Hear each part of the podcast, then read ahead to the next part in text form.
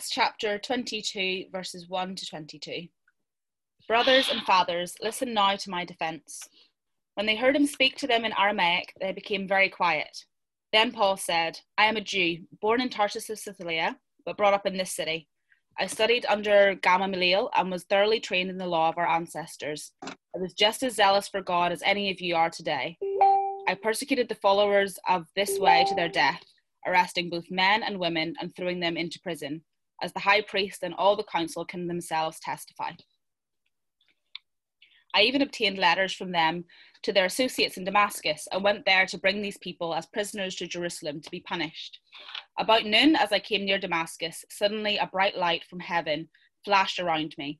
I fell to the ground and heard a voice say to me, Saul, Saul, why do you persecute me? Who are you, Lord? I asked. I am Jesus of Nazareth, whom you are persecuting, he replied. My companions saw the light, but they did not understand the voice of him who was speaking to me. What shall I do, Lord? I asked. Get up, the Lord said, and go into Damascus. There you will be told all that you have been assigned to do. My companions led me by the hand into Damascus because the brilliance of the light had blinded me. A man named Ananias came to see me. He was a devout observer of the law and highly respected by all Jews living there. He stood beside me and said, Brother Saul, receive your sight. And at that very moment, I was able to see him. Then he said, The God of our ancestors has chosen you to know his will and to see the righteous one and to hear words from his mouth. You will be his witness to all people of what you have seen and heard. And now, what are you waiting for? Get up, be baptized, and wash your sins away, calling on his name. When I returned to Jerusalem and was praying at the temple, I fell into a trance and saw the Lord speaking to me. Quick, he said, leave Jerusalem immediately, because the people here will not accept your testimony about me. Lord, I replied, These people know that I went from one synagogue to another to imprison and beat those who believe in you. And when the blood of your martyr Stephen was shed, I stood there giving my approval and guarding the clothes of those who were killing him. Then the Lord said to me, Go, I will send you far away to the Gentiles. The crowd listened to Paul until he said this. Then they raised their voice and shouted, Rid the earth of him. He's not fit to live. Thank you, Alison, very much. And thank you for inviting me to, to join you today. Um, for the last three years uh, or so, my occasional talks uh, at, at, our own church have been drawn from the book of Acts. We're getting towards the end now. Uh, with chapter two. That's probably a great relief to um, everyone else who listens to them. But I've really enjoyed going through Acts. It's a really lively, eventful account of the early, uh, the start of the, the church, how it all began, beginning with Jesus' resurrection, then explaining how the good news about Jesus spread through the ancient world. And a lot of it is about the person who's delivering that talk that uh, we've just heard read, St. Paul, whose drive and determination, really powerful intellect, extraordinary energy and resilience laid the foundations for the church that over 2,000 years, or getting on for 2,000 years later, we can all belong to.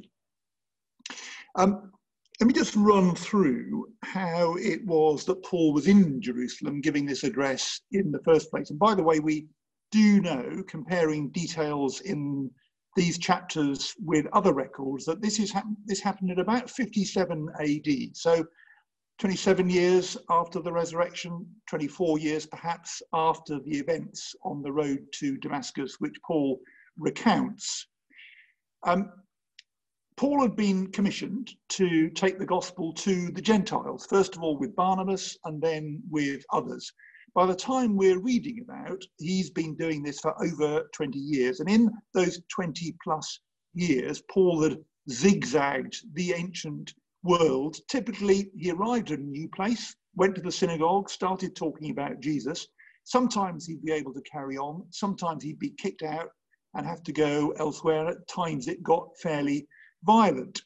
Uh, occasionally, he stayed in one place for some time. Uh, at the, the start of, um, uh, or in uh, the start of his work in, in Acts chapter 11, uh, we read that Paul and Barnabas spent a year in Antioch, where they met with the church and taught great numbers of people. But from Antioch, he, he went off. including into mainland Europe. And in lots of places, he left behind a little embryonic church, a community of people who'd come to believe in Jesus. And in traveling to Jerusalem, and, and we read about this in the chapters leading up to chapter 22, um, he retraced his steps and he visited quite a lot of those little churches that had been planted over the previous 20 or so years. Uh, Acts chapter 20 records an emotional farewell he gave to the leaders of the church in Ephesus. Just to read a little bit of that from verses 22 to 25 of Acts chapter 20. Um, and now, compelled by the Spirit, Paul said, I'm going to Jerusalem, not knowing what will happen to me there. I only know that in every city, the Holy Spirit warns me that prison and hardships are facing me. However, I consider my life worth nothing to me. My only aim is to finish the race and complete the task the Lord Jesus has given me the task of testifying to the good news of God's grace. Now, I know that none of you, among whom I've gone about preaching the kingdom, will ever see me again. So, you know, Paul had these deep forebodings about this visit to Jerusalem, about what was going to happen to him, but he's also absolutely clear that he has to go. And at the end of, of that chapter, chapter 20, verses 36 to 38, it, uh, it, it, says, and uh, I think this is Luke telling us what happened. He said, When Paul had finished speaking, he knelt down with all of them and prayed. They all wept as they embraced him and kissed him. What grieved them most was his statement that they would never see his face again. Then they accompanied him to the ship.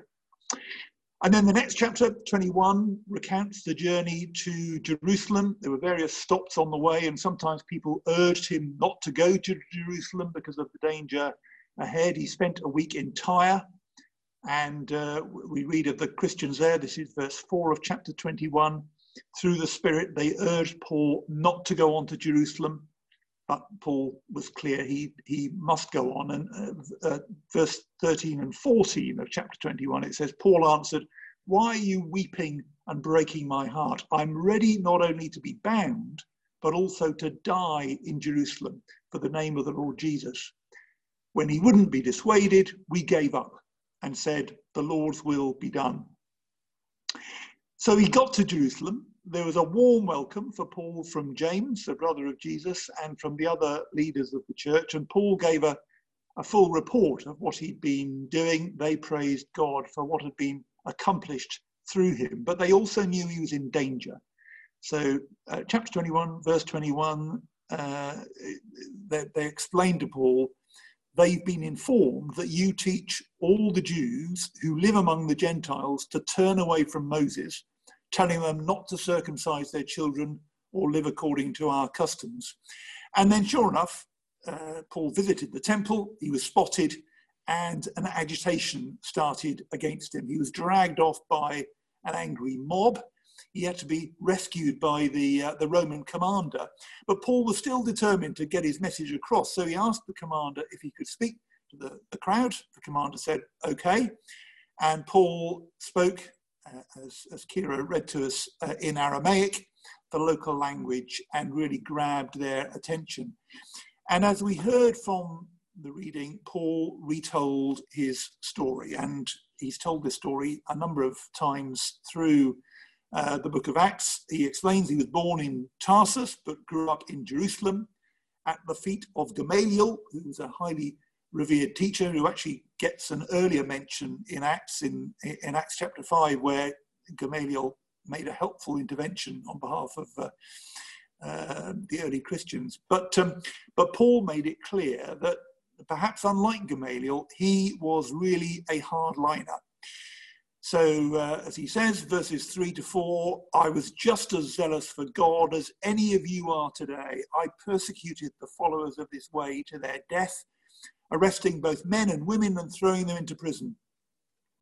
But it all changed on the road to Damascus. Paul had a personal encounter with Jesus. He came to believe that Jesus was, after all, the Son of the living God.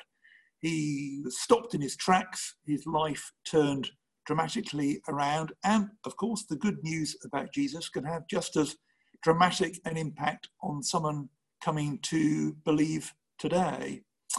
But I think, you know, up to this point, up till the end of verse 21, the crowd wasn't really angry. They'll have been skeptical, no doubt, thinking, yes, Paul had had some kind of delusion, which he interpreted as a vision from God, but he hadn't really said anything to enrage them.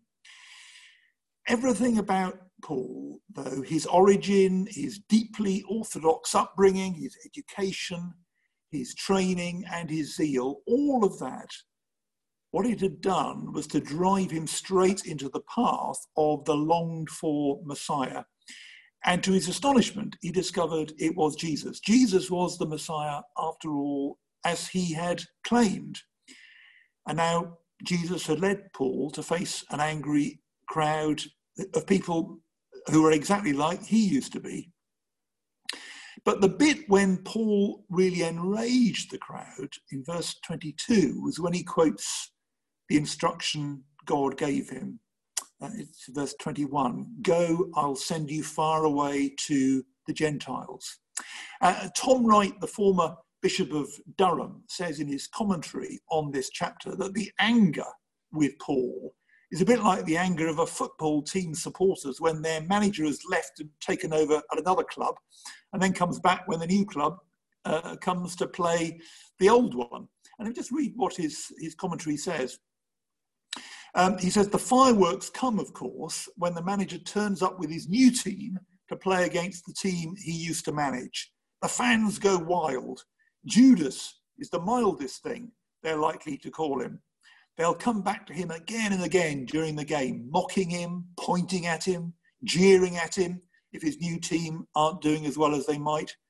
Sometimes it's done in fun, but sometimes you can feel the genuine hatred and venom for someone the fans feel has let them down badly.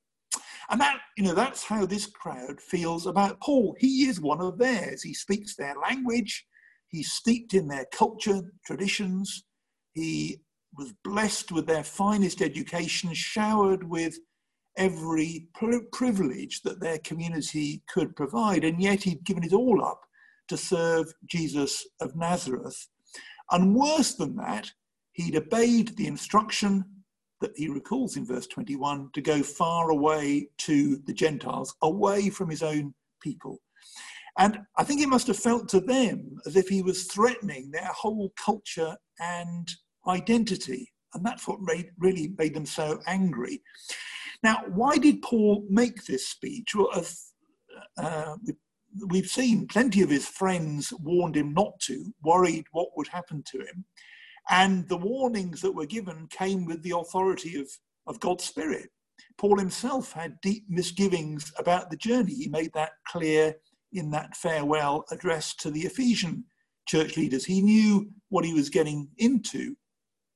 Why, given all those warnings from those who wanted the best for him, did he go ahead? I, I, I think what we can say is the Holy Spirit warned him, but the Holy Spirit also compelled him to go ahead. And the reason, I think, was Paul's absolute determination that his own people, the people of whom he was proud to be one, should be able to share in the good news of Jesus as well. His letters that we've got in the New Testament show his longing that his own people should realize that Jesus has fulfilled their hopes and their dreams, that the promises made to his people, Paul's people, over two millennia have been delivered in the person of Jesus. So they were accusing Paul of rubbishing their hopes and their traditions. But Paul says, no, I'm pointing out how all those promises have, in fact, been kept. Paul's letter to the Romans seems to have been written a little bit before the, the, this, this incident in Acts 22. And in Romans chapter 10, the first four verses, Paul wrote this Brothers and sisters, my heart's desire and prayer to God for the Israelites is that they may be saved. For I can testify about them that they are zealous for God, but their zeal is not based on knowledge. Since they didn't know the righteousness of God and sought to establish their own, they didn't submit to God's righteousness. Christ is the culmination of the law, so that there may be righteousness for everyone who believes. Jesus was the fulfillment of promises to the people, amongst whom Paul was proud to number himself, over hundreds of, of years. And Paul longed for them to realize that. Instead, they accused him of betrayal. In the, the following chapter of the letter to the Romans, this is in uh, Romans 11, verses 13 and 14, he wrote, I am the apostle to the Gentiles. I hope that I may somehow arise my own people to envy and save some of them. That was the hope, I think, that drove him on, that compelled him to travel to Jerusalem, even though he knew the dangers perfectly well. The crowd reacted with anger. Maybe there were, though, some who heard what he said and believed it. We, we just don't know.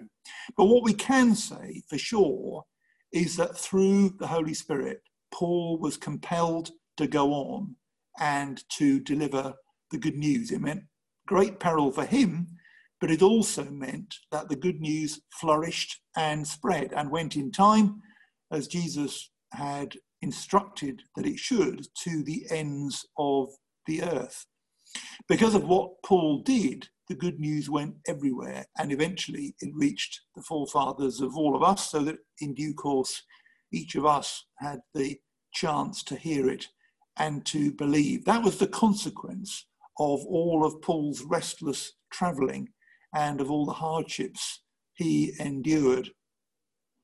So, as, as Claire said, I, the, the, title I've put on, on this is Zealous for God, a little phrase which is in verse 3 of the passage where Paul acknowledged that the people he's speaking to were zealous for God, uh, but that their zeal led them to reject the good news about Jesus. He pointed out that he was just as zealous one time in that cause as any of them. Uh, and the phrase also uh, crops up uh, in the passage um, from Romans chapter 10. He speaks of his own people. They're zealous for God, but their zeal is not based on knowledge. They don't realize, he was saying, that the cause they were so zealous about had in fact been fulfilled in Jesus Christ. And because we've all heard the good news about Jesus, and if we've accepted it, we've all benefited from the zeal that Paul had at enormous personal cost to take the good news to everybody. And I, I, I, guess the kind of message from all of this is that we should share in that zeal so that others in our communities, others around us, others in Parliament can benefit from the good news in just the same way that all of us can.